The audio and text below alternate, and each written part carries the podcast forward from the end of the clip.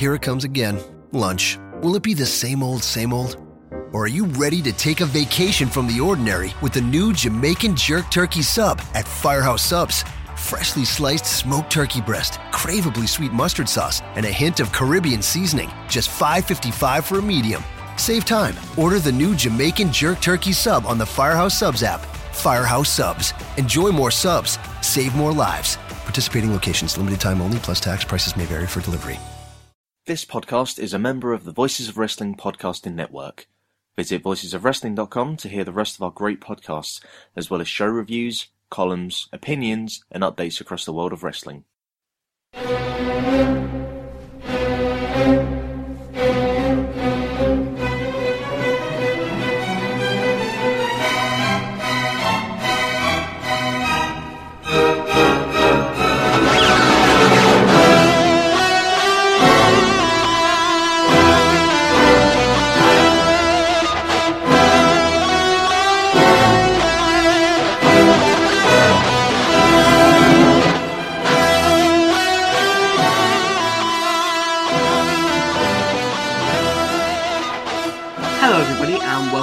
Kind of a, a mini episode of the uh, BritWres Roundtable, where we're uh, I'm joined by Ollie Court, Hey there, Rob. and the two of us are of be going to be uh, looking at the uh, last year's Euro draft that uh, myself, Ollie, Arn, and Ian did, uh, looking at kind of a, a year on, uh, I think 11 months on actually, but you know, close enough. Um, and uh, seeing with the, the benefit of hindsight a year later who actually did draft the, the best roster. At the time when we did the vote, I won, although I only won by like one vote from Arn, so it was it was very close. But like, I get a feeling we're we're gonna have some shifting around um, a year later. We'll we'll set up some sort of uh, vote for for you guys um, after this has gone out, so you can vote uh, for for who's won because you're obviously way better impartial um, judges of of who's better because of course I'm going to think I, I mine was the best, um, which which it was. Vote vote for me. Um, Tooting horn. Yes, yeah. So um, I guess we'll uh, we'll start by by running down some of the rosters, and uh, we'll uh, we'll kind of share some some thoughts as we go through. So um, we'll start with let's let's let's go in reverse order of the way the vote finished. So who Ah. came I believe it's uh me up you, first Ollie. then. Yeah. nine percent of the the original vote? Not loved in its own time, my roster. Uh, but let's see. Uh, a year later, whether it's the strongest. So you opened up with with Jimmy Havoc. Would you a year on? Would you be behind that that, Hmm. that first roster pick? Well- because for me, it seems a little early. Yeah, I think as a first round pick, it's probably the weakest of the four first round picks we made. Um, I was I drafted that on the basis of his heel run in progress was excellent, and like he kind of anchored that promotion through probably its best period uh, creatively. Um, and like I felt like he had it in and do it again. Uh, as we've seen this year, maybe not quite hit the highs of that run, but uh, he's still he's still all right. I'm, Yeah, I'm still behind drafting him. Yeah, definitely a good guy to have. But uh, for me, it's it's been a combination of Havoc's hype dropping a little because his face run, it's as you said, it has never really hit the heights of the the heel run. But also a lot of the um the second and third round picks, and you know even further down, they've built themselves up a lot Yeah. in the, the the subsequent years. So like looking back now, you picking Havoc ahead of uh, I don't know, like a, a Scurll, a WALTER, um, even a, a later pick like like Banks looks, you know, it doesn't look like the smartest decision, but at the yeah, time it would have made a lot raised, more sense. definitely. Yeah, yeah. Uh, I mean, your second second pick was Pete Dunne. That that Um, looks very good in hindsight. If you just swap those two around, like a year later, it, it looks a lot more right. yeah, But yeah, yeah, yeah, I can imagine he's going to go real quick uh, next year because it's it's crazy to think how quickly Pete Dunne has elevated. Mhm. Like beginning of 2016 was when he was just starting out in the big promotions. Like that's a year and a half ago. That's nothing. It he was in a, a four man tournament uh, Rev Pro making his debut there. um, and people didn't really think he had a chance because he hadn't really been in the promotion before. Um, I think he was with El Ligero, um, Flash Morgan, I think. Flash Morgan, and what, Bowden, maybe probably. Josh Bowden, probably Bowden. Um, and that he only got that spot because someone got injured. I think it was Andrew Everett, and vacated the cruiserweight title. And then from there, he kind of morphed into the bruiserweight. Um, had a great run as the the cruiserweight champion, really like nailing out his character.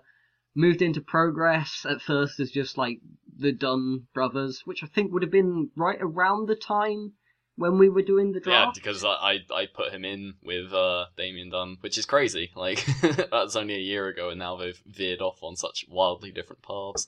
Um, yeah, yeah. Dunne had really he was kind of a reach at the second round pick um, in the draft last year, and you definitely wouldn't think that now.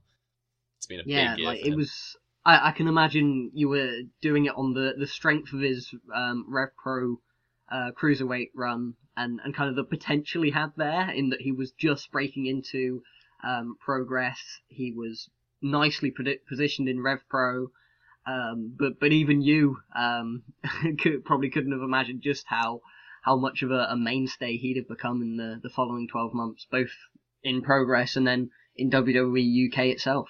So that, I I'm I'm very proud of that pick. uh, it's probably probably like um the pick that's like gone up most in value. Uh, y- ye, maybe Banks, which we'll get to later. Yeah, but yeah. like, yeah, it's. I'll I'll be amazed if he isn't a first round pick um next next time. Um, so that was that was a nice gamble that's kind of leveled out your your initial Havoc pick. So your next two were Joe Coffey, Ryan Smile.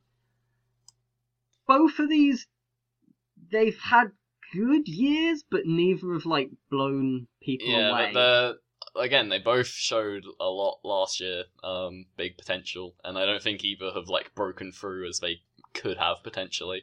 Um, be it not working in like the trendiest of places for coffee. Um, he's been one of those guys who've been screwed over by Five Star and uh, World of Sport, uh, despite like he was like being well positioned there and nothing ever came of it. And then uh, for um, Smile, he's just not quite made it as a main eventer. Like his run in OTT as the champion's been a little bit disappointing so far. Yeah, like he he's he's everyone still thinks he's very good, Yeah, like he's kind of he's he hasn't quite been able to shake the the kind of stigma of being like um budget Will Ospreay. um, like he's the guy you get when you can't get Will Ospreay, and like he hasn't developed, I guess, enough of a character to kind of be his own thing in a way. He's like in a lot of places he's Will Ospreay's tag partner still, um, which is perhaps somewhat of a disservice to him. But he hasn't, as you said, he hasn't broken away in the way that a lot of these third and fourth round picks that we're we're looking at from the other guys, they they've m- raised their stock a lot in the last yeah, year. yeah. These two roughly about the same. You could maybe argue Coffey's dropped slightly. Smile might have slightly elevated, but he hasn't moved too much. Yeah. Like, not terrible picks, but again, like, with hindsight, they do look a bit early. Yeah, they're probably going to go down next year Mhm. or, or this year even. And that, that'll more be that the rest of the scene's moved up, but Yeah, still. yeah. Again, higher Um, bar. For your um your first foreign pick, you went with O'Reilly, which I think is a, a very strong pick. Although he hasn't had the most amazing of years, Well, he's not been he's not been wrestling anywhere. Yeah. he's had like five matches all year. he's been hampered by contract situations, but like um everything he has done has still been very good. Yeah, So I, I'd I'd still be like, there's there's nothing wrong with that pick at all. and he's like, uh yeah. he's one of the main guys in the BJ Cup coming up. ah indeed. Your next two picks, Paul Robinson, Rampage Brown. Paul Robinson, like, is he retired? Because he's kind of retired in progress, he retired in progress at least, but now and he's then he wrestled back. in Lucha Forever, Yeah. and like he's kind of talking about having another run. I'm I'm very confused. It's kind of like the Pollyanna retirement, uh, which lasted about two months. But I, I feel like Robinson's retirement is more of a, you know, it, he listed health reasons, and they are actual health reasons. But then he went and wrestled a semi-main event. So I'm I'm not entirely sure what's going on there.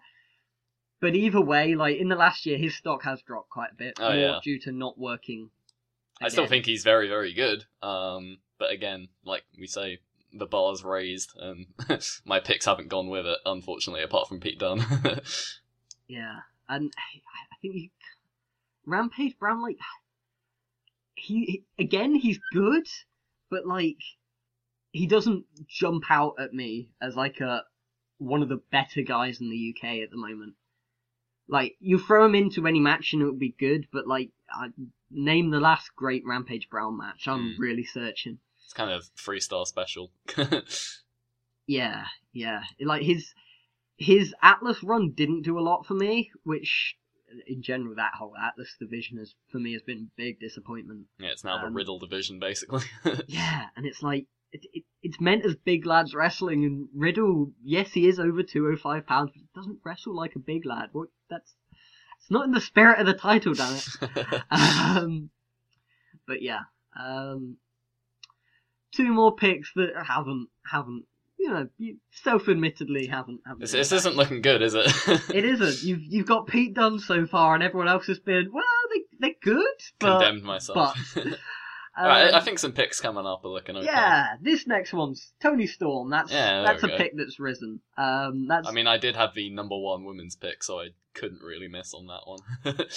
uh yes, but like I'd say you've got the number one woman there. yeah, It- still.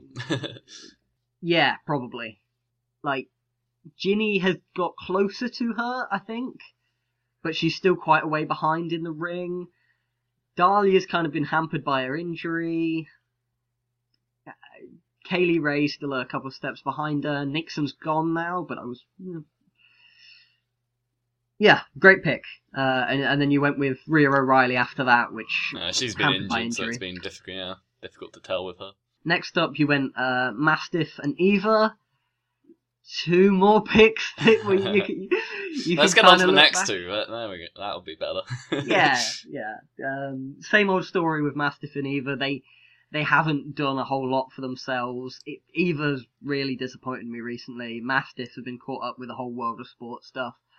But your next two, they're they're two that you nailed, and I'm, you know, looking back, it's like how did we leave them so late? But it's a lot of that is in the last year they really have come on leaps and bounds, uh, both in where they're working and their work itself. Uh, Chris Brooks and Damian Dunne, um, two great late round picks.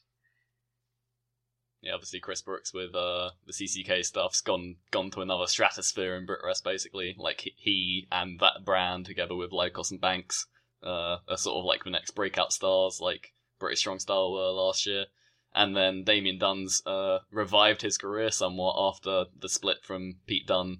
Um, Pete Dunne going off and doing great things. Now Damian Dunne's reinvented himself, um, going all in on the anti-fun police gimmick and doing a cracking job with it.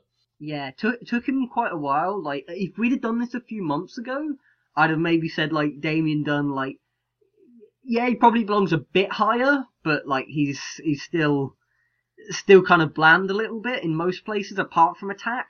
But in the last uh what is it, last couple of months or so, he he's taken the the anti fun gimmick and he's he's basically doing it everywhere he works now, with a couple of exceptions, but it's kind of he's finishing off the feud he's in, and then he's probably going to turn um go back to to no fun. Um, and you know that that that character that's set him apart um has really been a boon to him, and he's just started in progress again now, uh, doing his own thing, and he's not just um Pete Dunne's brother anymore. Which he was for quite a while after Pete had broken up. Not even out. his real brother. All right, now you can put me back on trial. can stop praising. yeah. Uh, Laura Di Matteo, I'm gonna, which, gonna you know, rescind for- that one.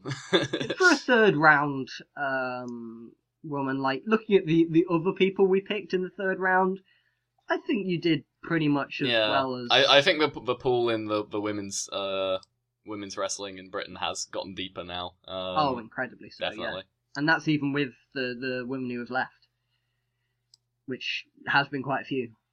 So yeah, um, Di Matteo and Shanna probably won't get into the top six. I mean, D- Di Matteo might squeeze in, but like they're not going to be in the third round of um, the women's draft. I wouldn't think. No, you wouldn't think so. You wouldn't think so. And then Shanna, I don't think I've seen a match from her in the last year. um, no, she's mainly been jobbing in Stardom and I guess working other places. Probably Portugal. Yeah. I assume they have shows in Portugal. I know she's Portuguese, but yeah, um, not not an area I'm particularly familiar with. I I confess. Um, then you got Dan Moloney, um, who's another guy who hasn't broken out to the degree that yeah he's kind of in the it's a little weird middle tier. it's a little surprising he hasn't broken out, uh, like particularly at all yet since he was in WWE UK. Um, Fight Club Pro use him really, really well, and he's developing nicely there. I think give it maybe another year, and he'll be the breakout next year. Yeah, you look at the WWE UK guys, and like he's kind of almost the only one who is good and gets work in places that people care about, but isn't like a big star. yeah, like you, you've kind of got British land. Strong Style, you've got Mark Andrews, who's like the top tier Yeah, uh, of those guys, and then it's like it's Dan Moloney, and then like below that it's like everyone else. It's like Muscle, Muscle Cat, Cat. Yeah. and Joseph Connors and uh, James Drake, who is nowhere to be seen in progress, thankfully now. Um, but yeah, you keep going with your heel heat. Well done, well done. uh, uh, after that, you've got um, but but but going back to Moloney, I think he will probably climb up the ranks a little bit. Like that's that's a good that's that's a good pick this deep Yeah. in. And I'd say Flash Morgan Webster as well. Uh, next up was a decent pick. Uh, I did pick him injured, so Yeah, that that deep. Yes. yeah, he's he's good I value for that late. he he still doesn't do too much for me. Yeah. Like he, he peaks around three and a half stars for me, and I get you know I get recommended all these matches and like looking through reviews, going, oh that's four and a quarter, I should watch that, and then I watch it and I'm like, yeah, it was fine. That's kind of where I kind of peak with with Flash, but yeah, other people seem to like him, so me, I'm I'm the odd one out there. Um, after that, you got T Bone and Clint Margera. Yeah, fine again. T kind Bone's of. fake Irish accent on WWE UK was hilarious. I uh, completely forgot about that. oh, that was amazing. T Bone I, I did think not that, get the call back. that that that's that's a great pick just for that. Like, oh, that was incredible. He was doing the whole um the whole gypsy gimmick, and uh, I remember like watching it and being like, "Is he doing an Irish? He's not Irish, is he? Is he putting on an? He, he can't even do one. He's terrible at it. Oh, it was brilliant. It was brilliant. so I think the pick has value for that. At least. yes. Clint, on the other hand, like he's, you know, he, he was a deathmatch guy a year ago, doing apparently good deathmatch things. I can't really tell what a good deathmatch is because I don't enjoy them. I imagine he's still doing that. Yeah, he is what he is. Um, your next foreign pick, though, I think his stock has risen a lot uh, in the in the last year, last year uh, in Shane Strickland. Um, he he's gone from a guy who's like he he was kind of where like maybe a, a Desmond Xavier or a Jason Cade is now, and he's he's gone to where like an Ospreay was a year ago. Now Ospreay's gone even higher since then, but uh, yeah, Strickland's really moved up in the ranks. So looking at looking back, that was a that was a great pick. Yeah, I'm very happy with that one. Uh, and then you've got the Hunter brothers. Yeah, I, I I think they're definitely good value this late on with only a couple of picks to go. Um, I saw no one had taken them, and you know they're very versatile and excellent tag workers. So even though they may not ever be like stars, I think they're they're strong assets to have. I don't think their their stock's particularly risen since last year, but like last year they were good value taking them this deep, and still now they're good value. Um, I, w- I wouldn't be shocked to, to see them maybe climb a couple of ranks. Um, but but as you said, probably not too high because they're they're always kind of kind of going to be at best an upper mid card act who have very good matches, but they they like have anti- an anti star aura around them. No, I And, know like, I mean. I I enjoy them as well, but like the one place where they, they don't feel like they they out of place towards the top of the card is attack because everything goes in attack. Yeah, of. uh, but they're excellent as the Brothers of Construction, um, and t- doing the heel turn and then the fake face turn at press start five was excellent. So Um, next you've got um, Mayu Iwatani. We pretty much went um, the Stardom, Stardom free here, and then I got left with like, oh, who else do I go for? Um, who has worked in the UK? Ah, Gail Kim, she's really good. Um, yeah, um, that's a good pick. If anything, her her star's kind of risen a little bit in the last year or so, just because she's she's kind of gone from the the level behind Shirai and Hojo to kind of on a par with them, and then obviously those two have have now left, so she's kind of left as the ace, or I, I think Shirai's on the verge of leaving. I'm not quite sure. I'm, I'm up to date on the details, but you know she's she's going to be going at some point. So yeah, that's they're they're a good pick, a good pick. Um, and then with the final two picks, you went Kim Ray and Tiger Ali. Uh, well, Tiger Ali went nowhere in the WWE UK, didn't even get into the tournament. Um, Yeah, and Kim Ray, he retired and came back all in the space of the last year. Um, and I don't think he's a particularly good babyface right now, but we'll see what he can do with Alter at Shortcut to the Top. yeah. Um, it kind of seemed to me like he came back worse, which was like, oh, great. a little bit, But- yeah. Yeah, when when you get in that deep, like we we were kind of scraping, and I think it'd be cool to see this time when we do it. I think we are planning to do it with one extra person, so it won't be completely comparable. But in general, I think there's there's more good guys on the scene this year, which is quite impressive because last year I remember talking about like how how deep we were going without Yeah. having to really stretch. Uh, it was only like in the last couple rounds, and and this year uh, I think we, we'll have even more to choose from. Um, so overall, even like a year on, it it hasn't your roster hasn't aged particularly brilliantly. Gotta say, Ollie. no, Um, no, I, I, I understand that completely. Uh, there's a couple of flash picks like Pete Dunne and Chris Brooks, which have aged very well. Um, Yeah, you got a you got a couple of diamonds in there, but like across the board, like the the bar has risen, and most of your guys are kind of if there's a trend of them kind of being have not about met the, the, same. Yeah, yeah. I, I, sounds like you, you can't argue too much with your, your last place finish. Um, but uh, you've you've got a chance for redemption. Um, oh, yeah, I coming up. intend to redeem myself by not at least finishing last um, next month or whenever we're doing it. Uh, end of July, in theory. We'll we'll see. We'll Mhm. see.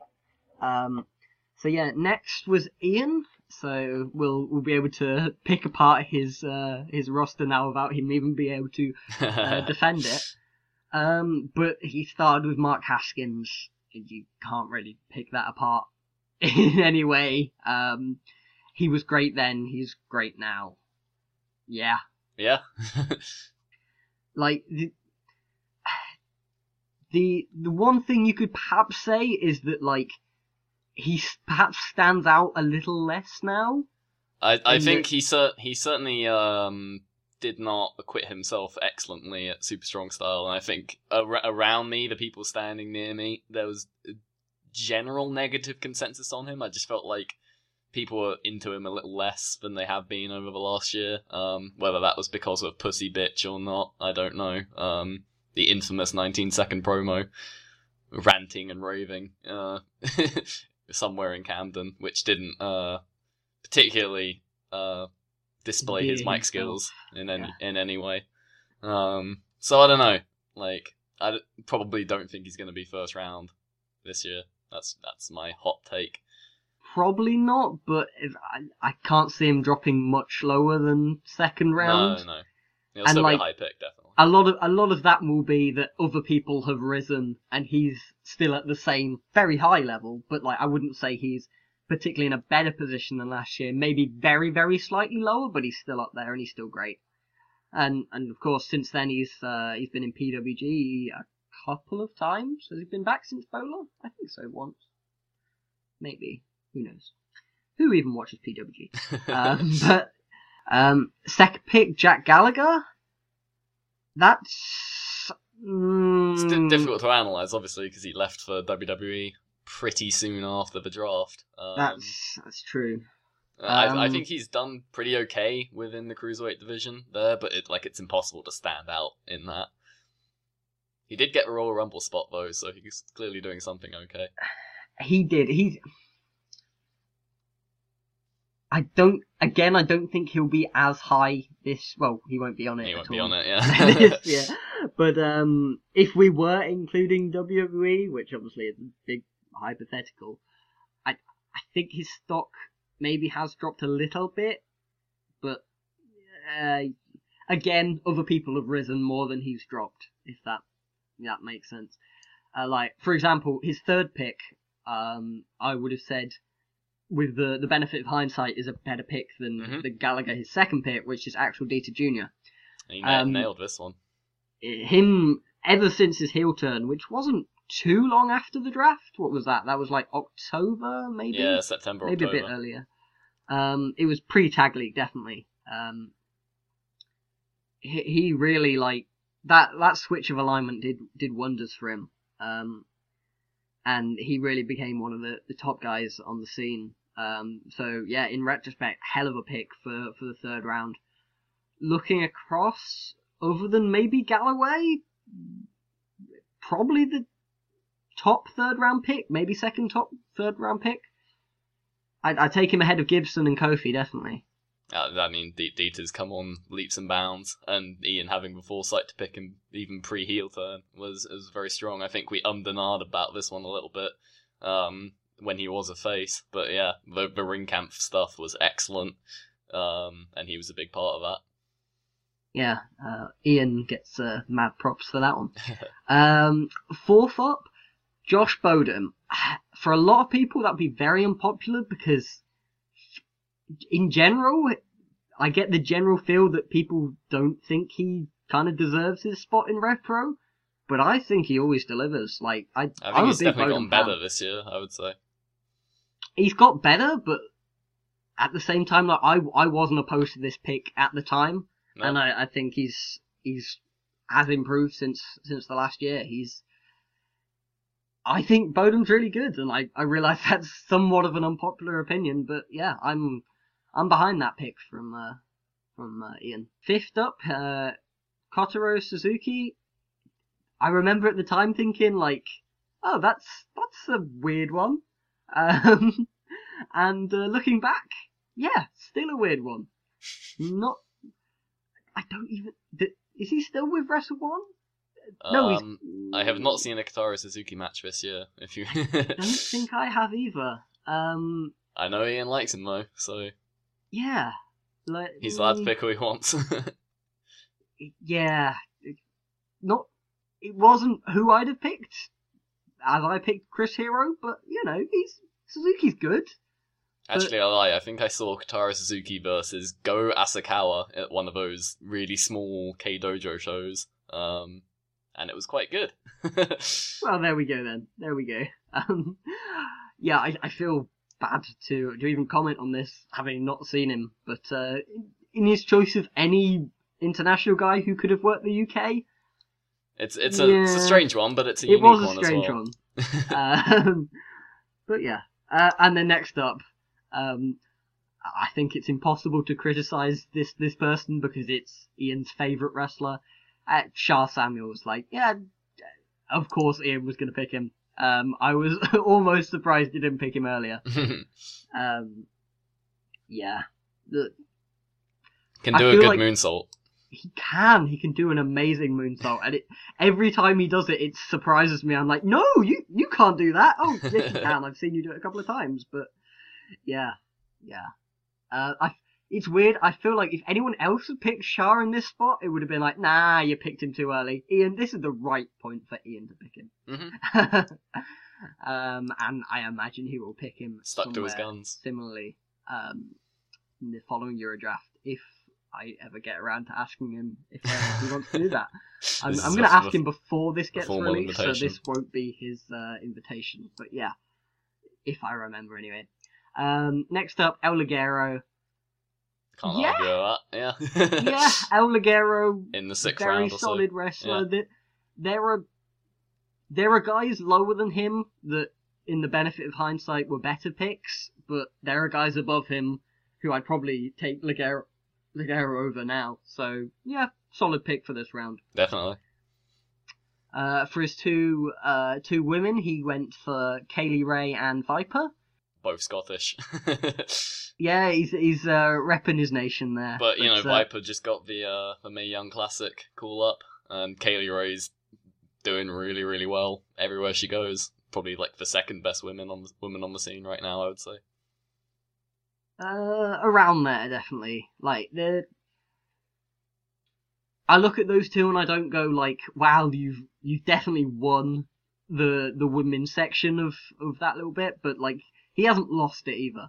Definitely, he's, he's they're good picks. They're good picks, definitely. Um, next up, uh, he went Charlie Garrett, who uh, for a while it looked like that was going to be a great pick and then he's kind of stopped being used by Rev Pro in OTT. He's lent too hard on the gimmick. Uh, this is Charlie Sterling now. Yeah, Charlie course. Sterling with a pound Ooh. sign on his trunks. Yeah, he's he, he hasn't necessarily capitalized on some fairly big opportunities he was given, and he's Yeah, kind of that's true. fallen Yeah, out of like he's had good matches and good character work. It's just you know, he, Yeah. as you say, his stock seems to have gone down rather than up, despite getting opportunities. Yeah, he- like he he was consistently good, not great, and when there's like other people around him getting opportunities and being great in them, like that's kind of he's comparatively comparatively lost his spot, I guess. Um, but yeah, an okay an okay pick for for this deep. Um, and next he went with the the infamous Williams sisters, um, Doug Williams and Kenny Williams. I'd say Kenny's stock's maybe risen a little bit, and Doug's has probably dropped a, quite a bit. Know, well, Doug's on the back end, so probably fair for him. Uh, Kenny though, uh, like, as you say, like he's gotten some opportunities, but kind of not a whole lot. Like he's sort of been pigeonholed as an opening match guy and hasn't really gotten a chance to really dig, like sink his teeth into it, like a, a big feud or like a big showcase match in ICW or whatever. He's Right. he's done some decent stuff in WCPW, and personally, I thought he was the standout of the um the uh, World of Sport Christmas special. But Yeah, he, I think he looked the most TV ready of or any of those guys. but yeah, a, a lot of it, a lot of it has been opportunity for him again this year, um, which seems to be kind of a, a pattern for a lot of the Scottish guys. Um, you can probably guess we're not the biggest ICW fans. Yeah. Um, yeah, Ke- Kenny that deep was, I think, even without the opportunities, he's it's it was a good pick.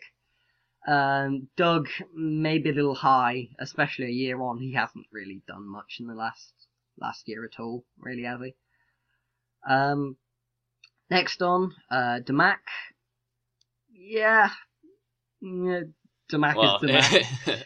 yeah, he. I mean, he didn't really make any impression in the CWC. He didn't really get a chance to. Um, he had a good match with Bobby Gunns in the Belusa leaves Hamburg match recently in WXW, but yeah, it was kind of a, a, an also ran at, at 16 carat, so um, not like a feature player for WXW, and like definitely the of Hot and Spicy.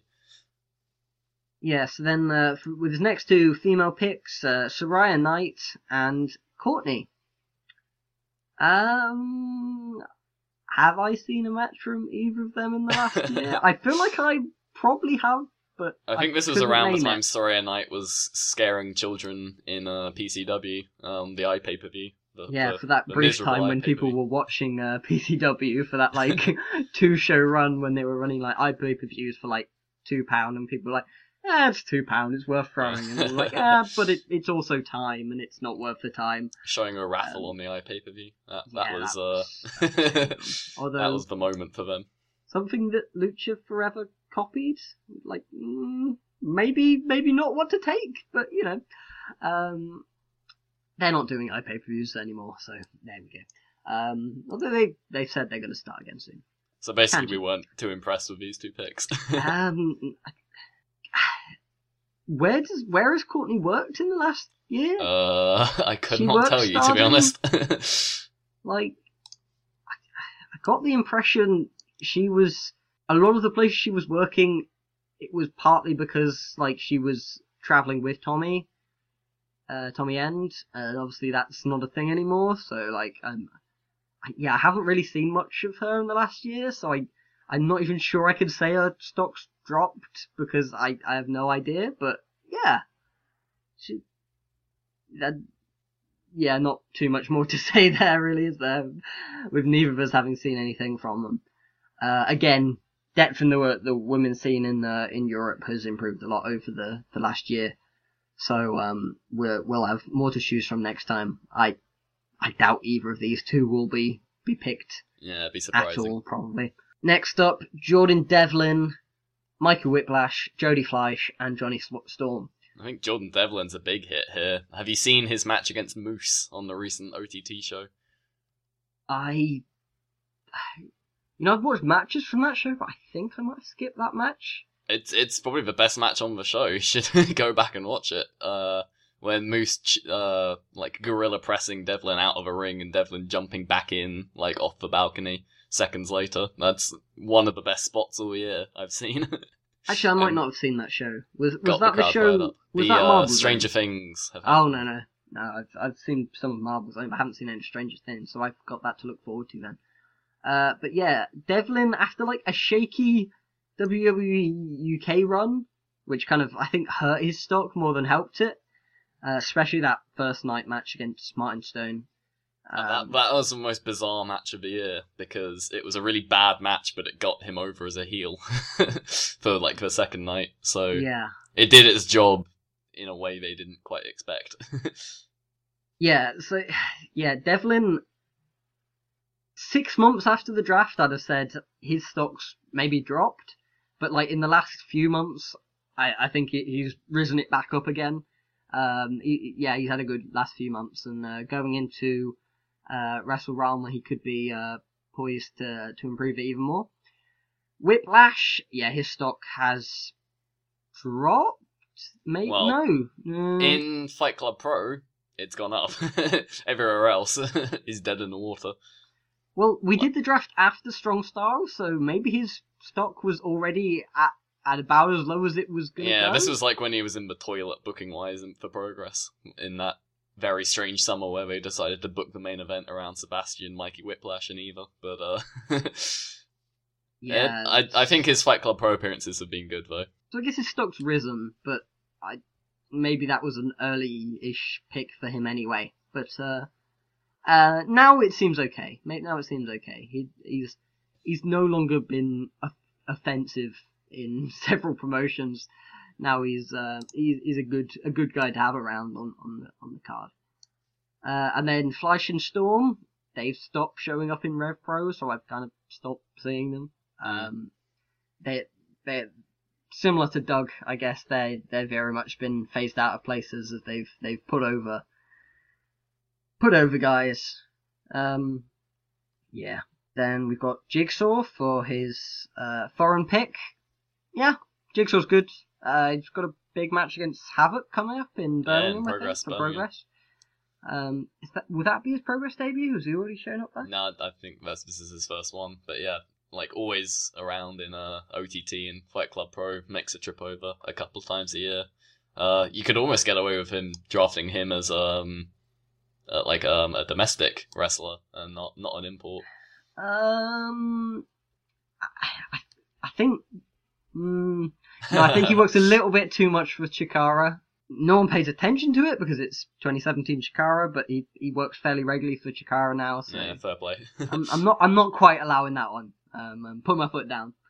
Um, but you know, looking back, I did draft Bailey, and at the time he was predominantly a UK guy, but now he's kind of predominantly a Canada and and So Japan guy. Mostly in Japan now, yeah. So, so uh, yeah, he's not going to count as a domestic guy. Yeah. We'll, we'll find someone else to um, to be that in. wild card guy. I mean, you could. I'll, I'll have to start looking at Riddle stats. Actually, that's, uh, does he wrestle more in the UK than the US? It's it's no, in Europe he than the US. well, yeah. It's probably actually quite close. I can't imagine Riddle doesn't get drafted um, this time around, even Yeah, if it is yeah. as a foreign guy. Like he's Definitely. a lot of hype. Uh, next up, Bad Bones and Roy Johnson. For Yeah. this deep, I think both of their stocks have risen quite a lot. Like And Bad, Bad Bones dragged Cody to the best match of his life, so I still haven't got over how good that match was. yeah, Like- it was amazing live. Like the crowd was like so so into it. And it translated to tape too. Like, Yeah, how, yeah. how did that happen? Like, Bad Bones is like a good wrestler, but like Cody's wrestled like Chris Hero and had like it, it was like three and a quarter star, and it was like, well, that, I think it's that's because all their getting out of styles mesh really well. Like Bad Bones does do that kind of WWE style really well. Um, so I think Cody felt at home in the ring with him, and like apparently they they like talked a lot before the match, planned it out well. Um, so I guess Cody it all came together. Good matches in WWE, like makes no sense. But yeah, prop, props to Klinger for that. That was And, yeah. amazing. Roy Johnson provides something different. Um, like I would have thought maybe he'd have better matches by now. Like he was in that really good um, tag team tables match against the South Pacific Power Trip uh, with Jack Sexsmith, but he was definitely not the focus of that match. Yeah, so, he was number four in that. Yeah, that. or maybe even five if you're counting Dahlia in there too. Yeah, um, but at very least his stock hasn't dropped since the last year. But you would kind of like to see him, if he does have it in him, have start been putting in in opportunity to have more good matches. And I kind of get the feel that the reason he's not been put there and he's kept more to a far more character based uh, slot in pretty much everywhere he works is because he's not still not quite there Mhm. uh, in terms of in ring. But um, this next year could be could be the one. Then for foreign female, uh, Ian went for Kairi Hojo. Can't argue with that. Similar to Iwatani. Um, and then he finished off with Stevie Boy and Aspen Faith. Uh, the only time I've seen Stevie Boy in the last year uh, was at Speed King, um, where he did a really bad run in in a match between two people like uh, Ligero and someone. I forget who. Seems rather forgettable. yeah. Um. and then Aspen Faith, I haven't seen anything from. Um, No. so maybe Ian was a little too early to jump the gun on Aspen Faith. Yeah. That that might just be us not having seen the the hot Scottish Indies. Like No. I confess, Discovery, I haven't yeah. seen any Discovery, and I couldn't even name an, another hot one. Like there's there's the there's the Scottish SWE, but I don't think that counts as hot. Should we uh, put Arn on trial then? Yes, uh, second place ran me very close. Was just a single vote behind me uh, in the end, um, which I, I ended up kind of lawyering because uh, the, the vote ended in a draw and no one wanted a draw. So I said, "Arn, did you vote for yourself in the vote?" And he went, "Well, yeah, of course." So I went, "Well, because I was the one who did the poll, I didn't get a chance to vote. So last vote, I vote for myself. Wow. I win. There we go." That's uh, He he wasn't. it's a hell of a loophole. It's he voted for himself. Why shouldn't I be able Yeah, to vote for yeah. myself? Like it, but it, it did feel a little bit dirty. But we we needed a winner. We needed a winner. Uh, maybe it'll be different this time, or maybe we'll get a draw again. Arn's first seven rounds here are kind of balling. Yeah, Arn won the beginning and then kind of dropped off the end, and I'd say argue even more so a year later. Like, let's let's just reel off his first um what seven picks yeah. Yeah, Zack Sabre Jr., Marty Scurll, Drew Galloway, Tyler Bate, Daisuke Sekimoto, Trent Sev, and Mark Andrews. Wow, like yeah, you could you could generally make for all the um the UK based guys, you could make an argument for them being a first round pick. Um, maybe with the exception of Mark, but like uh, he's really impressed me over the last year. Like he he, he's a pretty much nailed on for a second round pick this this time around, I think. Uh, and I was never a big Mark Andrews guy until this year, and then in 2017, like both with his WWE UK uh, stuff and his Progress stuff, like he's he's had, you know, he's continually had his best match ever. Um, I think in the last year. Um, yeah, Sabre has his stock dropped very very slightly, maybe. Slightly? Um, I don't think so. I think, uh, obviously, getting into the G1 climax, that he'll get a big opportunity to have a lot of really good matches, and I don't think they're going to do any bullshit interference in the G1. Um, he had a bad match with Kushida. Like, who who else has a bad match uh, with Kushida? When was that? oh, of course, um, uh, uh, Epic Encounter. Yeah, Yeah. that was a frustrating match to watch because, um, obviously they were short on time in that show, and then they decided to have like a really long, drawn out, technical 15 minute mat, like 15 minute opening of the match, and then like a 30 minute match in the end, and it was just like, so, just exactly the wrong match for the situation he was put in. Um, and that was definitely a, a misstep. Yeah, here's where I'm at with that. When when Zack has a very very good match, it's usually like amazing. Yeah. Um, and there's very very few people who can touch him. But he's just as likely to have a match with that doesn't do much for me. Like it's almost a 50-50 split for me. What did you think of his like 40 minute match with Scurll uh, from the start of the year in Rev Pro?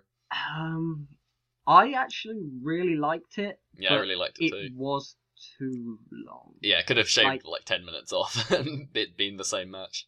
yeah, the, like the if you could go in and like do a director's cut of the match, it, it could be way better. But yeah, he, in terms of like his, if you put together like a portfolio of Zack's like ten best matches he's had in the last year, it would rival anyone else here.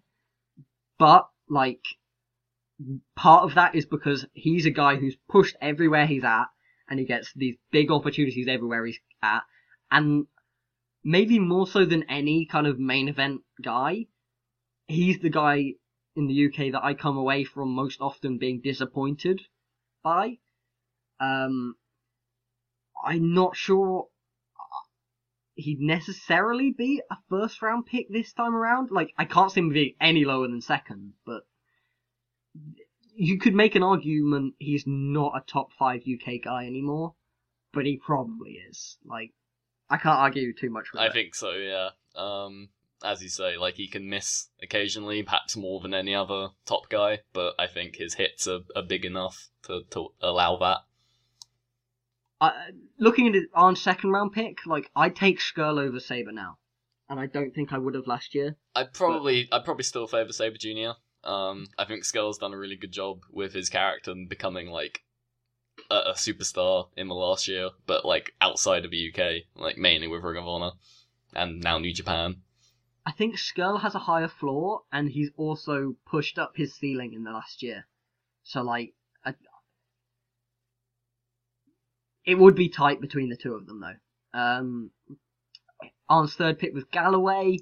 Yeah, Galloway had a hell of a year. Um, Is and it led to rewarded with it with signed a, in NXT. yeah, a So big we- stack of money in NXT. Uh, he won't he won't be around for the ne- for the next pick, but if he was, he'd be, I imagine, higher than third round. I think he's upped his stock even further in the last in the last year. Um, fourth, Tyler Bates. Is there a guy who's raised his stock more? Like you you said, Pete Dunne earlier. Um, I think Bate was coming from a lower position than Dunne. oh yeah, I and- think so. maybe is you could argue he's even higher than Dunne now, even on his level, maybe slightly below, but he was because he was coming from a lower position. Like I think he is probably the guy who's raised up the most. And Maybe you could probably say the same thing about Trent Seven as well, um, because we had not seen a whole lot of him because he'd stayed mainly in Fight Club Pro, and Fight Club Pro didn't have a wide distribution until sort of the middle of last year, around the draft time, um, when Fight Club Pro, Pro sort of exploded on Vimeo. Um, Trent Seven start like became full time and went everywhere and was really awesome. Like he he kind of came out from nowhere, perhaps even more than Bate did.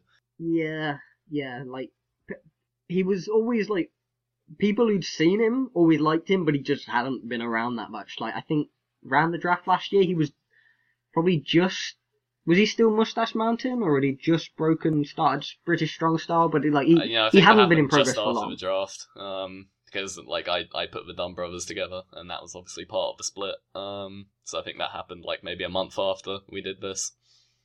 Yeah, so like at the time, like he was a good pick, but now like Now what was he? Uh, fifth round. He's Yeah. going to be higher next next time. Like, Same thing for Andrews as well. Yeah, Andrews. I've kind of already talked about it, but like the Strickland match, the Ospreay match in progress, the Tyler Bate match um, that not enough people have seen uh, at the WWE UK special. Um, that's one of my favorite matches of the, year, like right up there, match of the year contender stuff. Um, I know a lot of people like the the Pete Dunne match that they they had, um, that he had uh, at the the January UK tournament. I wasn't huge on that one, but yeah, um, Andrews has had a hell of a year, and for me especially, has raised his stock a lot.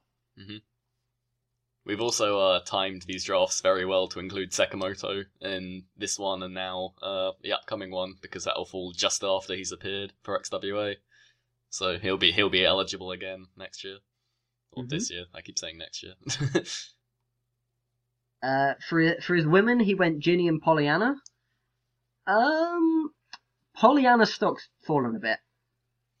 yeah, she's uh well she she had that mini retirement and then came back, but to nowhere prevalent. Um, and kind of doesn't have the best reputation um amongst our little clique, I guess. Um, So yeah, not probably won't be in the top two picks, but I I could see her getting picked, especially if we're gonna be a, a, like a five man draft next time. Mhm. Um, I, I think she'll get in, but I don't think she'll be in this first uh two rounds. So not top ten. Yeah. Um, Jinny has improved in the last year, but she's still like, she's not like someone you can rely on to have a great match still. But she's someone, she's now someone you can rely on to have a good match and is a great character. So yeah, she's, she's a good pick, obviously. Yeah, she's she's elevated both both sides of her. She's obviously still better at the character work, um, but she's like one of the best at that now, so can't argue with it. Um, Nathan Cruz and Joe Hendry were his next two. Yeah, two guys who have maybe fallen a little. Um, Yeah, Joe Hendry's been doing some weird stuff. Um, the Lionheart feud isn't exactly what I want to see. Sort of like the whole fake work shoot stuff. Um, just it's kind of tasteless a little bit, and he can't really get into it. so bad as champion in WCPW. like I want to like him because he's charismatic and he's a fresh new face, but he's he's just like generic heel 101 stuff, and he's just Yeah. doing it so badly. It's like, oh come on, give me a little bit more. Give me some reason to actually be bothered to watch your matches, but no. I think Cruz is still good, but he just hasn't been featured anywhere particularly. Like Yeah. he's just been he's been jobbed out in progress, so he has like no cachet there, and hasn't really been a player anywhere else. like th- it wasn't too long ago that we were arguing that like either Cruz or Gibson would be like solid shouts as like the next champion um for progress. And, yeah, like, they, we'll, we'll talk about Gibson more when we come around to you, but yeah, Yeah, they, they- the, the boat has sailed on him. they kind of progress kind of screwed that up by Yeah. just going yeah let's have them lose all the time, um and that kind of ended up killing the origin quietly rather than it being a big deal in the end. But you know, um next up Eddie Dennis and Joel Redman. Um, Joel's kind of dropped off the face of the earth. So, Uh, he's summer camp guy. yeah. Um, he's stopped being a consistent, uh, a regular guy in Rev Pro, which is Yeah. a shame because he was one of the more consistent guys in Rev he, Pro. he was quite good in Rev Pro, yeah. Like But- y- you'd always be like, you'd always need reminding of how good he was, and then yeah, he's pretty good, but uh, not a guy who's like picking the right places to work, so to speak. I'm sure he's like earning a lot of money doing camp shows and stuff, but uh, it's not exactly gonna get you um the indie cred. A lot is maybe a, a bit of an exaggeration, but yeah, yeah, yeah. I'm sure he's doing fine. a living. Um, Yeah, he's not even working the cockpit shows anymore, which is No, you know so- he was a staple for of them for Eddie Dennis is though, and he's doing a very good job there. He's having a lot of like good singles matches, and we, I always said, oh, he's not a very particularly good singles wrestler. He's kind of proving himself otherwise this year. Um, his match against Dijak was really good. Um, he's had a couple of other good ones. I, I think he he's I think his stock is raised uh, doing this this cockpit run. He's he's finally starting to feel like an asset that isn't just an asset because you can team him up with Mark Andrews and FSU is great. and he Like- has fun theme song. yeah, that too, which he doesn't have everywhere any anymore, which is very sad, very very sad. No more party hard, or at very least less party hard. Um, uh, then his secondary women were Lana Austin and uh, I never know how to say this name, Zia Brookside. I think it's Zaya, Zia. Zaya Yeah. Brookside. Um, I think Arn picked her under the assumption that she'd be working Rev Pro fairly consistently, and she hasn't. And I'm not. yeah, she's probably still a couple of years away from breaking out anything big, but I, I, she's going to get somewhere eventually. And obviously, family connection into NXT. Um, Yeah, that gives her a- a little bit of leg up. Um, Lana Austin, haven't seen too much of her.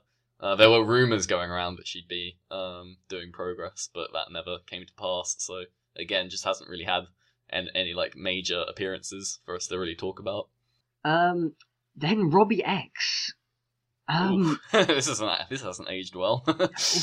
like Oof. I feel like he wasn't good a year ago, and he's definitely not good now. I, I, I have no idea how old he I'm is. furious. Shake your head. this Like- is this is the point and laugh pick, I think.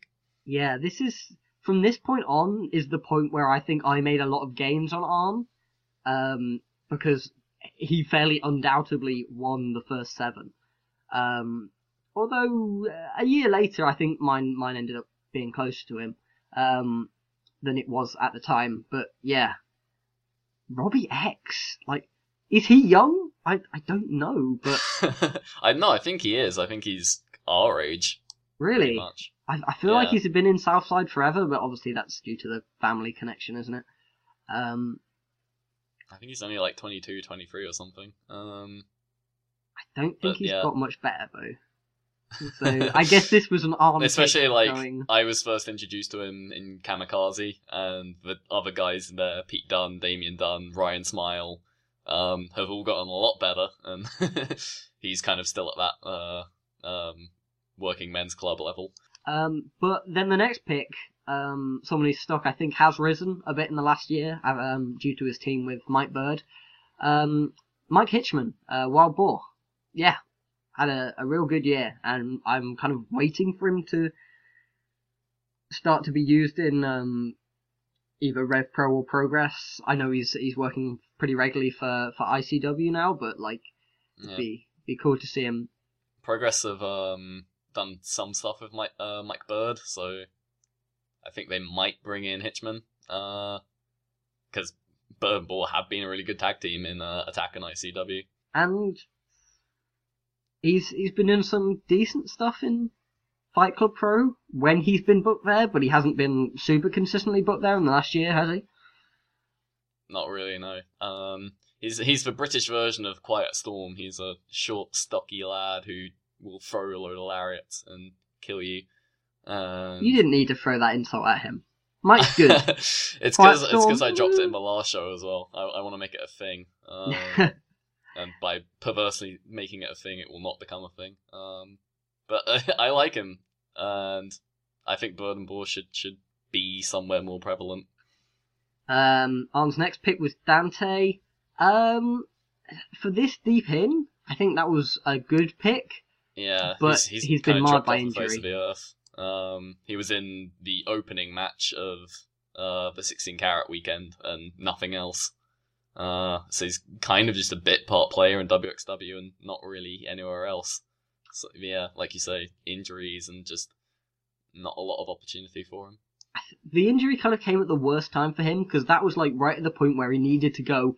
Look, I'm not just Tommy End's tag partner. Yeah, He's gone yeah. now. Wow, look at me, book me. He got injured then, and then since then it's kind of been like, eh, it's just Dante. We don't need to find a place for him. If a place opens up, he'll be there, but we don't need to to grab something uh, for him. But yeah, that deep, it was. It's still an okay pick. Um, then Johnny Moss, he's one of the highlights of WCPW. I think that's quite a quite a nice pick this far in. I'd, I'd imagine he'd be at least around here next time, if not maybe a little bit higher. Um, then for his foreign guy, um, Arn went Jay Lethal. Whew, That hasn't aged well. no. Um, Jay Lethal has gone from kind of like a, a bit of a bland wrestler who had consistently very good matches, albeit usually like the, the second most interesting guy in the match, to a bland wrestler who has good, not great matches. I think And, it, like, um, yeah. like the drop off of Ring of Honor, it, it's like a really hot indie. Um, when he was on top there, um, people were paying attention to it, and For the now first half, not anyway. at all. um, and obviously that horrible New Japan main event, the the worst one probably in the Okada era, uh, like a worst New Japan main event uh, that he was in versus Naito, um, sort of impromptu, but he had no chance there and didn't sort of deliver anything that was of that of what a New Japan main event is expected to be, which I think kind of killed him as a anyone seeing him as a main eventer. And I don't think I've seen uh, a Jay Lethal match in the last year that I've gone, wow, that was really good. Mm. Uh, when you're doing so- your rewatch, skip over the Naito Lethal match. Oh, don't worry, it, it hasn't made not- the list. It hasn't made the need list. to put that on. There were nowhere near enough star um, starflakes, uh, snowflakes sprinkled on that one. Um, yeah.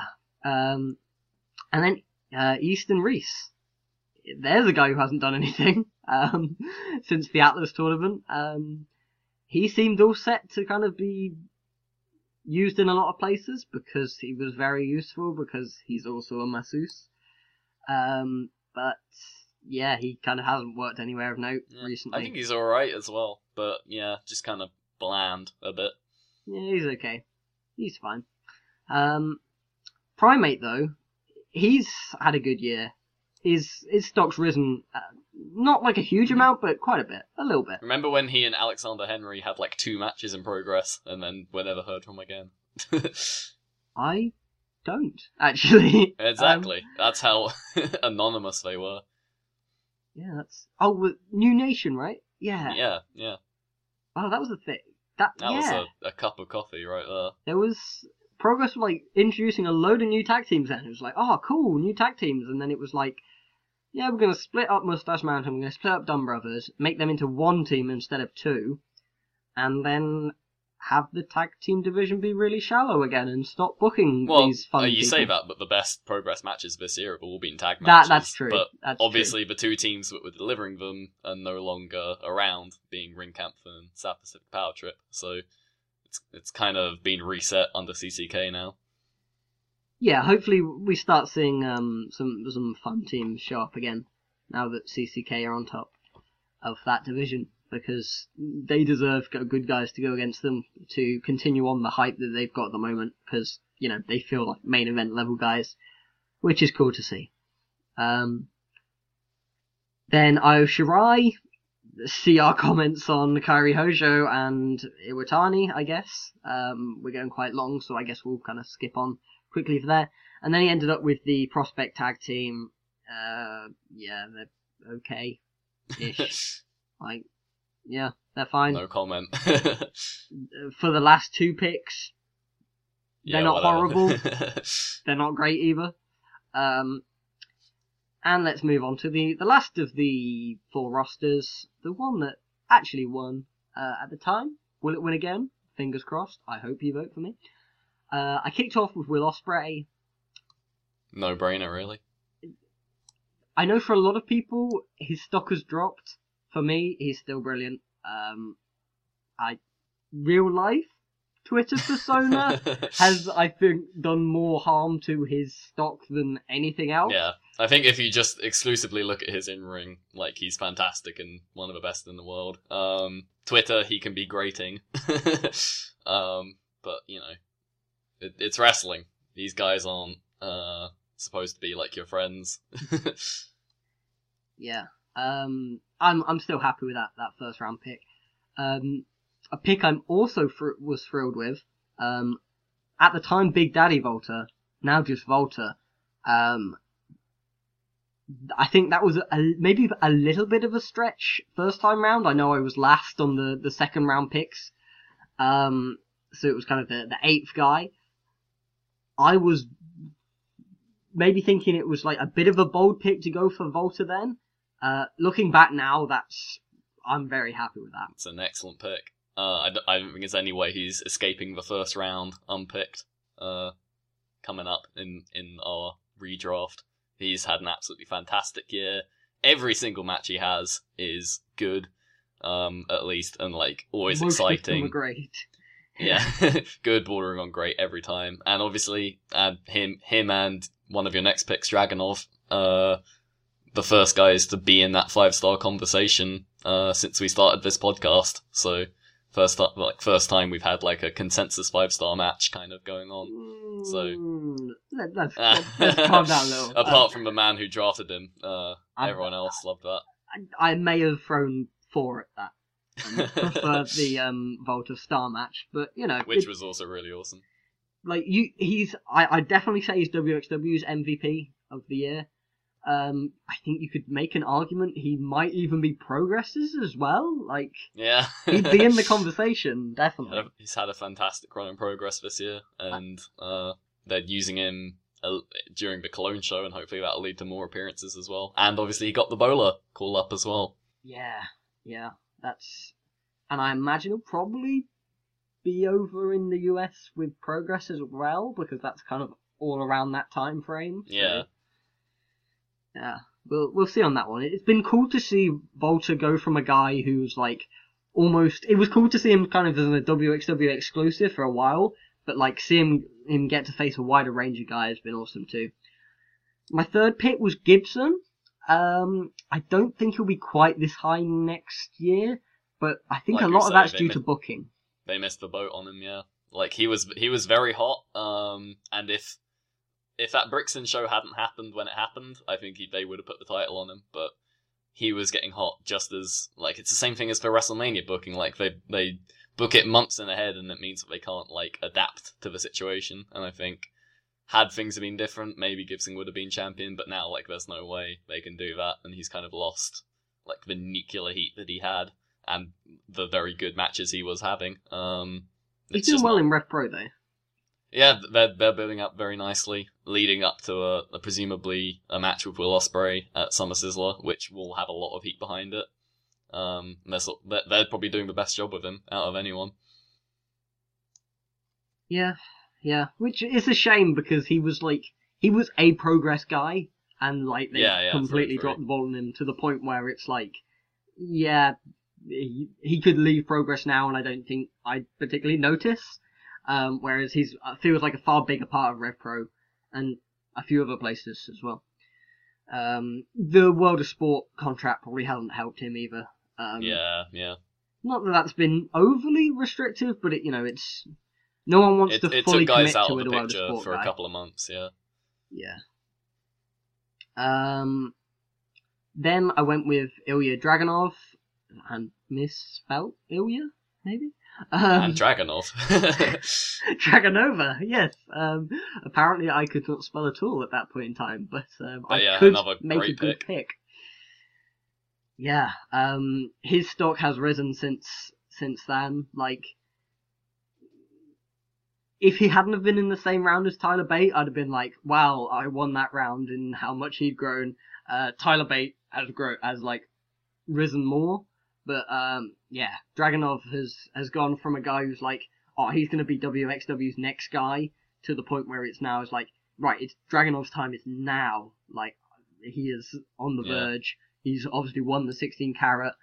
He's going to have a title match against Simmons mm, at some Ooh, point. I, not I, entirely I think sure. uh, we, we'll probably break it down after short shortcut to tops happen, but I think uh, Avalanche is going to be uh, winning that one, and Dragunov will unseat Avalanche. That seems like where they're going with that.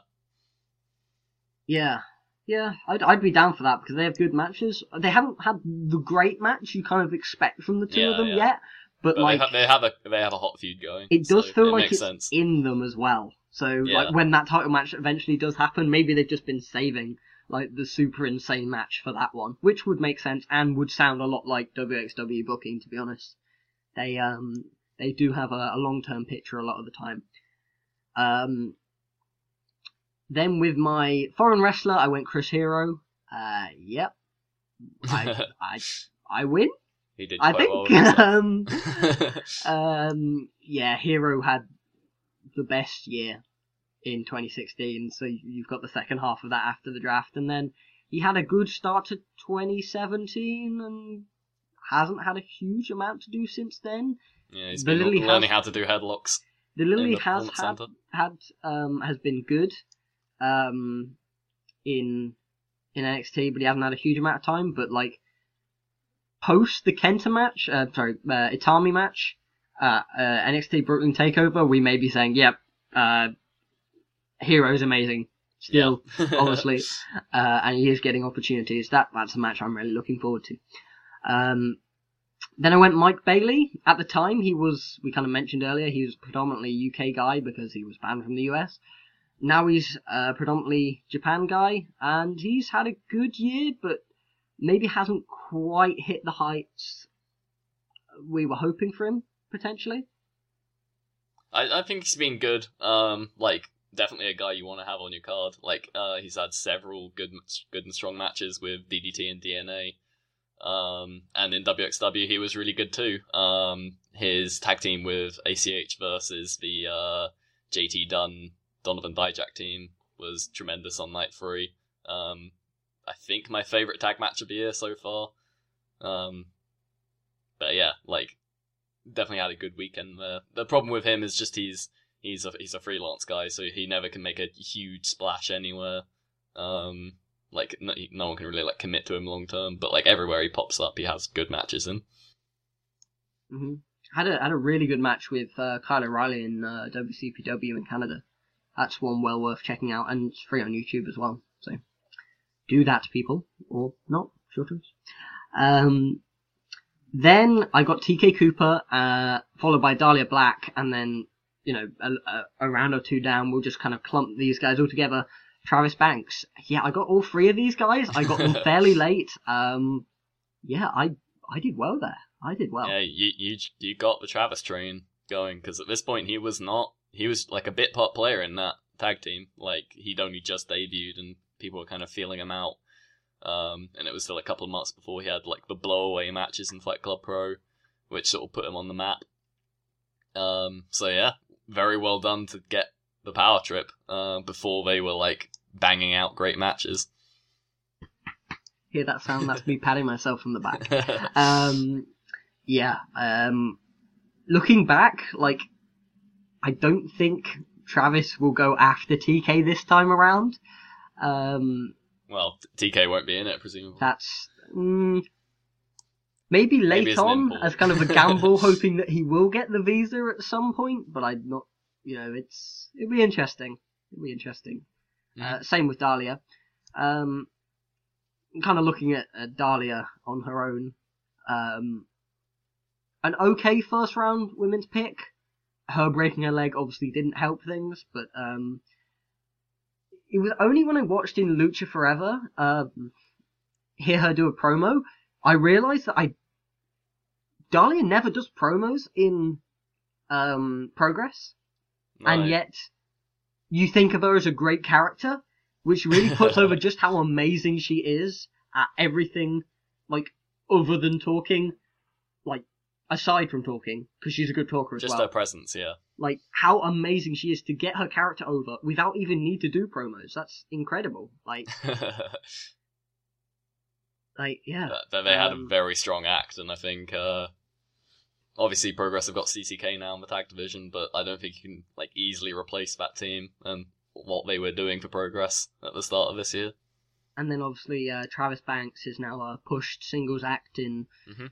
a range Everywhere. of places, um, apart from Rev Pro where he's still a tag act, which is has worked out really nicely for them, like in a roundabout way, in that they they're kind of now the only place pushing him as a tag guy, um, which is cool. Um, while everyone else kind of likes the copy Fight Club Pro because they're the cool place at the moment. Um, Don't tell Just a little bit. The Midlands is where Brit bread is buttered. hmm That and the Dream Factory.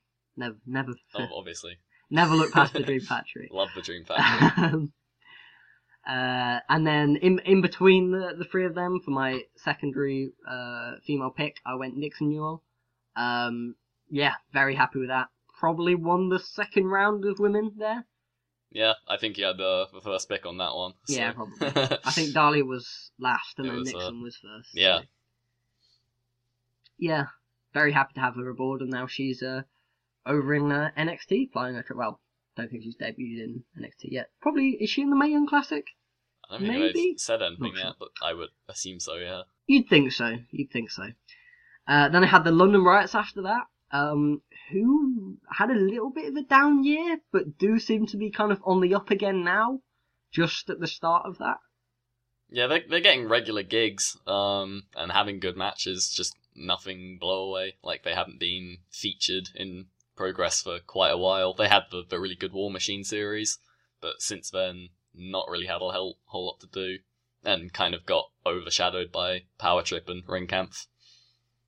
Yeah, yeah, but they're good. They're a good tag team. Then Martin Kirby was my uh, next pick. Yeah, he's done some. Mr. WCPW. Yeah. he's kind of become the ace of WCPW. Um, he, he's really found a promotion that fits him perfectly, um, and that he feels at home as a main eventer, and he doesn't stand out as a main eventer, yet he can still do his comedy stuff. I think his, his stock's raised a bit in the last year. I don't think he's going to be like a first round pick next time around, but I, I expect he'll be a little bit higher. Yeah, he has a chance to get in before, um, if we do the same structure, uh, he has a chance to get in before the first round of women's picks, so, like the first seven rounds, especially if we're doing five people. Should be in there. Yeah, yeah. I'm happy with that pick. Um, next, Melanie Gray and then Zoe Lucas. Zoe Lucas is seemingly kind of Well, She's in, uh, Stardom, well, she has been, yeah she, she, did a tour of did a couple of tours, so, um, but presumably like, she's improved a lot through, through that. she is working Rev Pro less though, so I've kind Yeah. of seen her less. Um, and when she is work- working, she's usually working the Portsmouth shows, which I kind of I cherry pick more than the other ones. Um, yeah, Melanie Gray though has I think her stock's risen a bit. She's uh she's still a very good promo, um, but that cage match she had with Alpha Female um Mhm. showed her as probably her best match yet. I'd say. Yeah, feature player in a very good, uh, comedy turned blood feud storyline, uh, which was very good from start to finish. Next up, um, two picks I'm very happy with. Uh, first, Chris Ridgeway. I would have thought by now he would have fully broken out. He he now seems like he's just starting to break out fully. He's kind of Um, on the Moloney level of like he's definitely he's shown what he can do, but just needs like the big opportunity. Yeah, he's he's starting to get pushed in um and having standout matches in Lucha Forever. Um and you know, he's he's being pushed up the card from there from being kind of a I think he, he was on the second match in on the card in his first show. He had a match with Bubblegum that was, you know, widely um widely praised. Uh and since then they they're kind of using him it seems more regularly in in a more emphasized role. I can't wait till someone finally gets on the Ridgeway train and go either like a Progress or a Rev Pro or or even a Fight Club Pro. He'd feel like a perfect fit for that, and Mhm. and goes, yeah, we're gonna push this guy. We're gonna use this guy consistently. We're gonna feature him because he's really good, and I don't understand why people aren't um, booking him because I, I feel like it's gonna be similar to the way Brooks has ended up in that when people finally do start getting behind him. Everyone else is going to go, yeah, oh yeah, a why aren't we booking him? Let's book, let's push him as well. effect. Yeah, Like someone needs to be the first, and then I think from there, like the snowball will just roll and roll because he's got a look. He's he's amazing in ring. He can cut a good promo as well. Like BritWres is like a shy secondary school prom night, and one of the boys needs to go over to the girls' side, and then they all they'll all come eventually. yeah, Yeah, uh, I've I've been on the Ridgeway train for a, a long time, and um, I remember when when I did draft him, like uh, the rest of you were all like, "Ah, we were waiting for that," but um, yeah, it. I've been saying he should be breaking out now for like a year and a half now. Um, I, I it needs to come soon, and I think Mhm. it's about to. I, I think Lucha Forever will kind of be the springboard for that. Um, but he is still like very new to wrestling. I think he's only been wrestling like three years or something, which is crazy considering how good he is. Um, and then after that, I got the Avalanche, Robert Dreisker. At the time, I think he was was he just coming back from injury around now? No, this Um, was pre yeah, coming back I from think injury. this is um, was this before his injury? So I think he's been through his entire injury in like the like he got it just Oh, after no, no, no. and- No, no, he was injured for last year's 16 carat. Oh, okay. So this is yeah. This you must have drafted him while he was injured. I'm guessing. Right. he- So that's that's probably why he was so low. And, yeah, like, yeah. I knew I wasn't. I, think he'll be a lot higher this time. But he's- he's, he's He's done well since coming back. event. Oh yeah, like I think he's doing a lot better with the character work. Like he told us in uh Oberhausen that he he like models himself on Bam Bam Bigelow, and you can see it. Um, so he's definitely like inspired to, to do good stuff. He's main eventing shortcut to the top. He's getting bigger opportunities to have better matches as a singles guy. Um, and I think if he is going to become champion, I think it's definitely the right time. And like I like I say, you can have a really awesome match with Dragunov if that is to happen. yeah, you went from kind of a, a big a big three of Dita Junior, Dragunov, and WALTER, uh, big four and Jörn as well. Um, previously, obviously you've had um, Dieter Junior leave, and it feels like they're going. Well, we're going to put Dreisker in that spot and still have our you know four pillar kind kind of thing. Yeah. and uh, he seems to be taking to that spot very well uh, so far. Although he hasn't had like the great match that you the others have have all had, but uh, you feel like it's on its way anyway. Mhm. So then my next two picks were Luther Ward and Bonesaw. Uh, and I later got Damien Corvin. Uh, Kings of the North are two guys who I think stock has really risen in the last year. Yeah, Kings of Um, the North looked really good on their big show. Uh, had that amazing entrance, and they've been backing up in the ring. They've got a presence. Um, they've been great in ring. For me, they've been the highlights of OTT over the last year.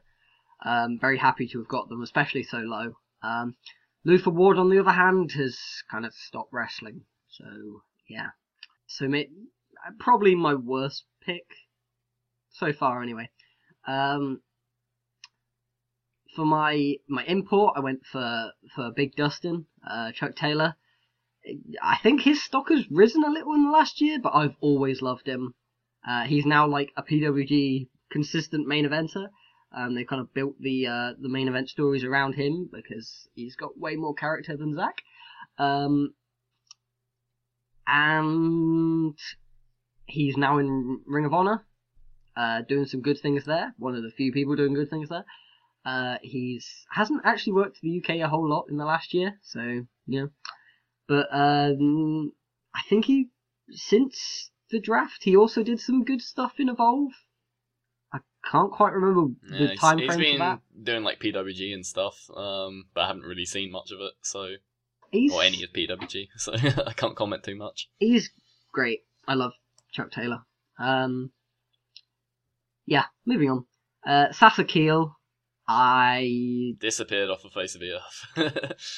yeah, WXW stopped booking him, and who watches mainland European wrestling other than WXW? Not us, not us. Um, so yeah, can't really talk about him. Gail Kim, I yeah, yeah these female import, the the three. we may get a bit more of a selection this time around. Uh, Kris Wolf comes to mind. Although uh, Shirai and Hojo won't be on the table, so yeah, yeah. yeah. Um, so many of the, the top women in the world now that are freelance are UK based.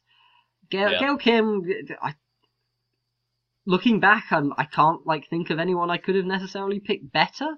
Uh, I think maybe Jade. Yeah, that's a that's a solid argument, solid argument. But uh, it wasn't a terrible pick at the time, but it was inferior to the the three you got. But that was just luck of the draw. Yeah, yeah. Uh, and then I I finished things off with BT Gunn, who for that late in the draw I'm pretty happy to have. He's he's a good wrestler. Uh, he's not going to blow you away, but he's a good wrestler. Mhm. And then Kevin Roadster, who's you know he's done okay. Again, happy to have him as a, a last place draft pick. Should we talk about the snubs? Go for it. Uh, well, obviously, the I uh, obviously what comes to mind is Kid Lykos mainly Ethan Silver at at this point in time when we drafted last year. He was still Um, uh, Lykos an attack this time last year, right? Yeah, yeah. He he popped up occasionally as Lykos, but he hadn't become his like main gimmick. Like he was still mainly appearing as Silver. Um, and yeah, obviously he's come on leaps and bounds under the CCK banner with Chris Brooks. Um, and like we get heap all the praise on Brooks, but Lykos is a big part of that team as well, a big part of that success. And like he's gotten the character over really well. Um, Jörn Simmons is a guy who we did not think a lot of at this point in time last year. Uh, this was only like a month after he stunk up the joint with Jeff Jarrett, so I I think it's pretty obvious as why we didn't draft him then. But now he, good. yeah, he's he's really come on in his role. Um, he's sort of- he's really taken to being um the guy for WXW. Um, as a babyface, I think he works a lot better. Um, he's not doing the Taichi act of just like deliberately being shit to get under your skin. Like now he's just having good matches while being like a cool guy. Um, and doing the crazy entrance, which nobody else does. Nobody really has the balls to carry off as well as he does. Nobody else could do it. no. And then you've also got Jack Sexsmith, who again hadn't really shown anything at this point in time last year, but after that aforementioned tag team tables match, um, Progress really got all in on telling a big story with him, and it's probably one of the best things they've done in 2017. Is sort of um, Jack Sexsmith trying to become a serious, well, not a serious wrestler, but like a wrestler who fights for what he believes in, um, and like the scrappy underdog who may not be the most technically skilled, but won the support of the crowd over, and like great scenes. Uh, uh, Super Strong Style when he beat Zack Gibson, um, doing the great callback to the previous match to like round off that story really well. I think Gabriel Kidd's another guy who's definitely gonna show up uh, this year. I know you don't watch a whole lot of WCPW, and I only do because I end up reviewing half of it. Um, but he's one of the consistent uh, high spots of it. hmm Um, he's very good, um, and he, he still kind of wrestles very basically because he's so new to wrestling, which like in a way that almost encourages me more because there's so much more room for improvement. He's he's so good at the like the fundamentals that when he does add the more dynamic stuff on top, he's gonna go from good to great fairly easily. It's when you when you get the guys who are like new to wrestling, they're already doing like a hundred different flashy moves and they're okay. It's like, well, where are you going to improve there then? It, you're going to have to like polish yourself, which is doable, but it's it's easier to like start with a strong base and then add some um, flair on top of that, similar to the way um, the New Japan Young Lions do, uh, as opposed to kind of going the other way around. Um, who else? Who else? I feel like m- maybe some WXW guys, but none are jumping to mind. Um, Francis Kaspin potentially. Like Yeah. he'll be he'll be a good late round pick. He's got a lot of potential and is sort of getting the the one to one masterclass with Walter in like the the finishing school, the WXW training academy. So he's going to be someone to really watch out for. But I think maybe he's still a couple of years from becoming a really big deal. It's not going to happen this year, so maybe drafting him won't look too amazing in hindsight. and a couple of the um the the Rev Pro um babies. Yeah, Um, Kurtis Chapman needs to eat a sandwich, but like he has got the fire already and is technically sound, so he's definitely a guy who can go far. and the uh, South Coast Connection, um Ashley Six and no Kelly Kelly Six and Ashley Dunn. Is that the way? Yeah. Although both, one of them like- sometimes Josh Wall. Kelly Six split personality disorder. Yeah, uh, Ashley Dunn uh, looked good in that um, sort of baby six man um, at the cockpit like two cockpits ago um, with all the other newbies. Um, he was probably the standout in that. So yeah, he'll probably get drafted. I would say. I'd say Cara Kara Noir is going to get drafted too. There's there's a lot of hype around him. Mhm. Uh, Tom Dawkins, of course, as well. Um, yeah, I think for the most part though, we, we, we did a fairly good job of grabbing most of the wrestlers who would go on to have a good year. Yeah, I think that only like the three guys I mentioned were like major snubs looking back, and especially Lykos. Um, And prob- I can forgive us all Jörn because he was bad. He yeah, was a, he was a bad wrestler. Like it would have, it would have, you'd have. At the time of we did the vote at the time, you'd have lost votes for having drafted Jörn. Whereas People would have laughed at you. Yeah. Yeah. Now, now he's a surefire. yeah. So, who do you think won? A year on. I would probably say yourself, Rob. I think uh, you've got a nice mix of like the top talent as well as guys who maybe other people were looking over and have risen in stock, and also a pretty decent like um, depth to, to to your roster. Um, like kind of maybe you're not the best at any one particular area, but all around yours is probably the one I would pay money to see the most. Uh, It it's really close between mine and Arn's from my point of view. Like, because Arn's top is so so strong, isn't it? Like, Yeah. it, it is only like in the middle where it kind of I do make gains when I've got like Travis Banks uh, to his Nathan Cruz. I've got um uh, I've got Ridgeway to his Robbie X. I've got Dreisker to his Wild Boar, which isn't too much of a a swing. Um, but I've got Kings of the North to his e- Eastern Reese and um, Prospect. Yeah, it, I'll be interested to see the the way the vote goes, and I'll um, look down in the. Uh, you'll you'll be able to to get to the vote either. I'll be tweeting about it. I'll uh, link to it on the forum post, and I will um, in the uh, the notes on the, the podcast when you download the podcast. It'll be in, there'll be a link in there as well you to go to access the vote.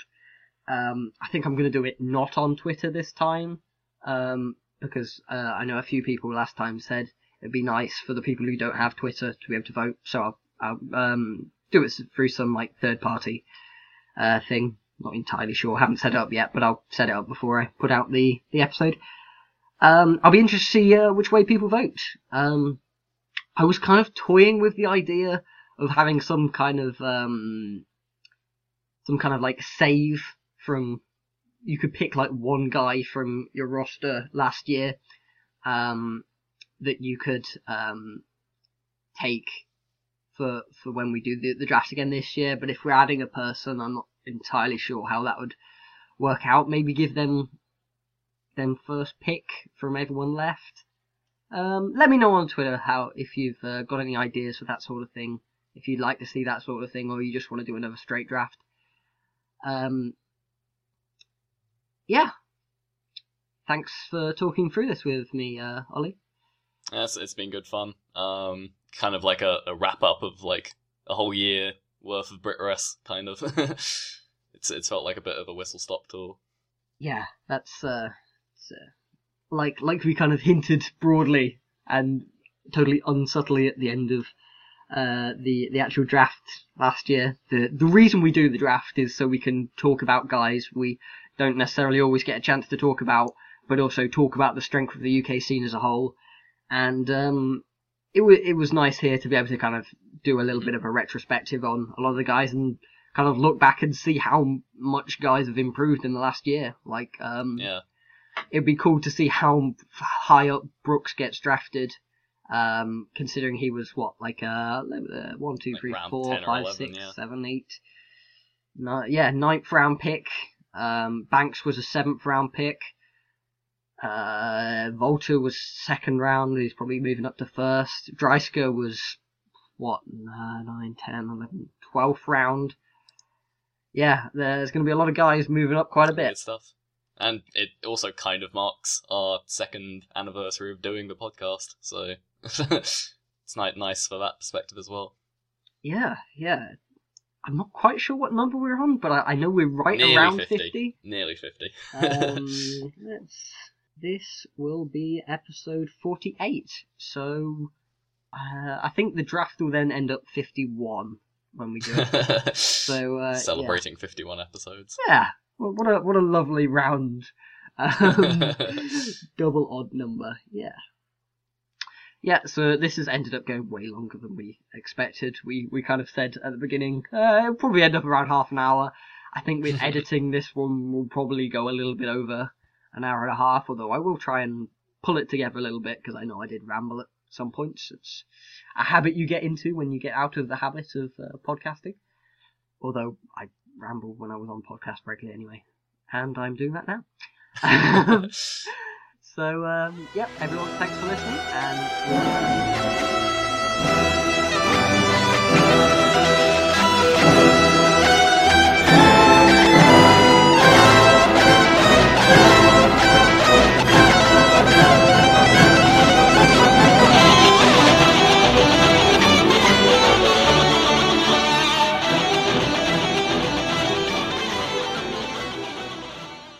Here it comes again. Lunch. Will it be the same old, same old? Or are you ready to take a vacation from the ordinary with the new Jamaican Jerk Turkey Sub at Firehouse Subs? Freshly sliced smoked turkey breast, craveably sweet mustard sauce, and a hint of Caribbean seasoning. Just $5.55 for a medium. Save time. Order the new Jamaican Jerk Turkey Sub on the Firehouse Subs app. Firehouse Subs. Enjoy more subs. Save more lives. Participating locations, limited time only, plus tax prices may vary for delivery.